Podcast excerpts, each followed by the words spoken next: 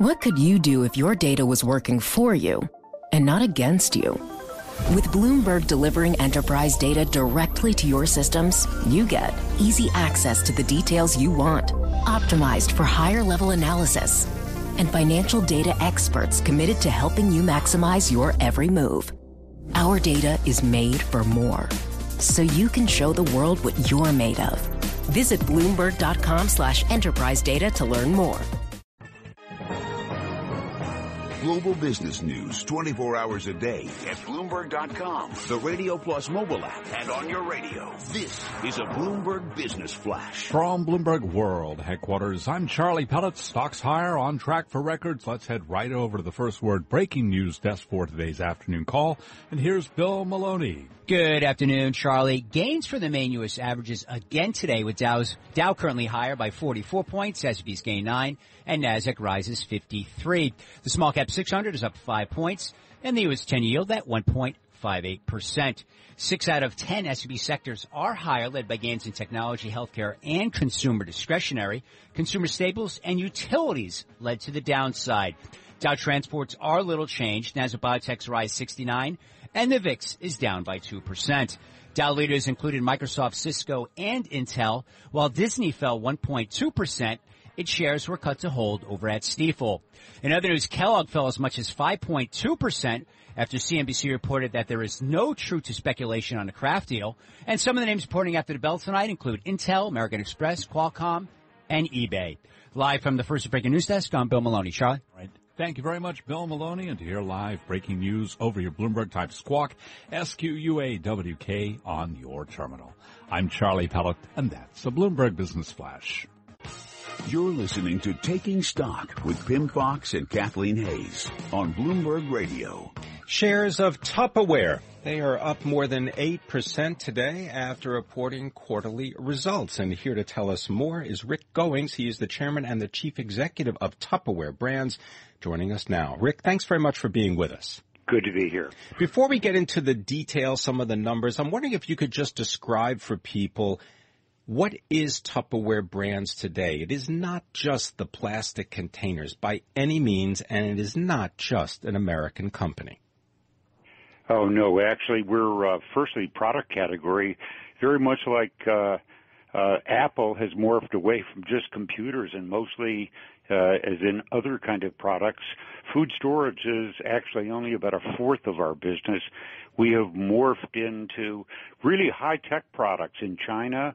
One of our biggest sellers is water filtration systems that are $1,000 there. We're just launched this last month what's called a micro grill, which enables you to cook steaks in a microwave oven, where we actually convert microwave energy into thermal energy. So we've gotten into water, all kinds of new gadgets that really make food preparation easier. And it really is all about today's modern woman making her life easier.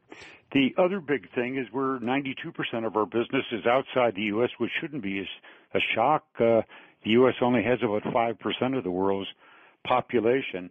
And interesting, we're now just over 3.1 million sales force. And most of these are young entrepreneurial women.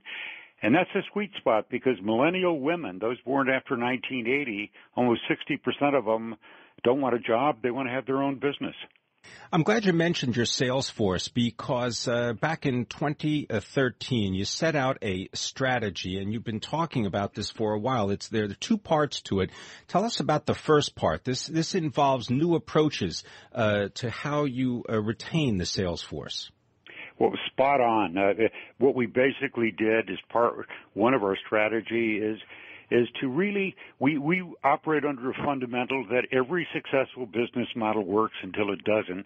And so the need is there for constant contemporization and improvement. And there are three parts really to that is to onboard these new dynamic women better, get her active sooner, and get her to a point where her retention and our retention levels are higher. And in the markets where we've really done our learning laboratories and we're first movers on that, like, Tupperware Mexico. You know, we were up there, mid-teens in the quarter. Our Brazilian business, I called it an eye-popping 41% up.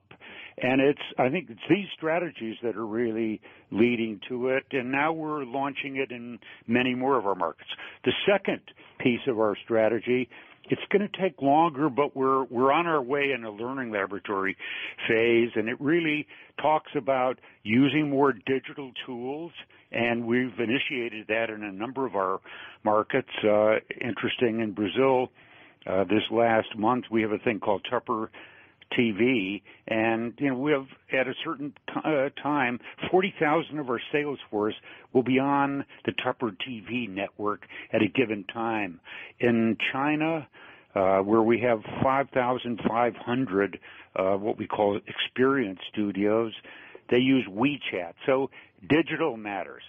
Secondly, interesting, we go through a lot of people because the barriers to entry are low to get into Tupperware, but we lose a lot of the sales force. We just did studies in Germany, and it showed that half of those that left Tupperware, she still wants a relationship. And so we're creating a strategy that makes her a brand ambassador where we can mine the relationship equity that we have with them. And then thirdly, the movement from rather than just big Tupperware distributorships that are usually on the edge of town, you're going to see Tupperware experience studios that'll be focused mostly on the sales force, but they'll be able to invite their consumers in, and everything is about demonstration of highly technical products that aren't commodity products anymore. If you can, just tell us the effects of the stronger U.S. dollar on the results.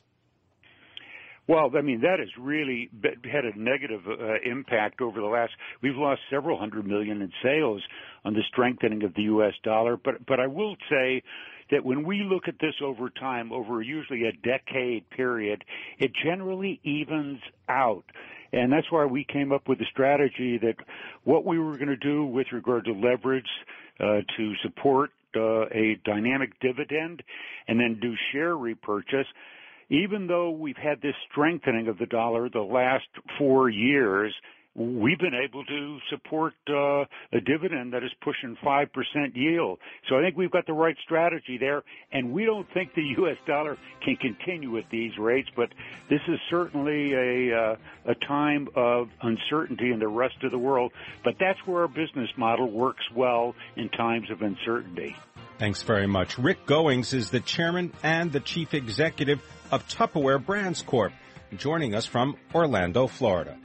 This is Taking Stock, and this is Bloomberg.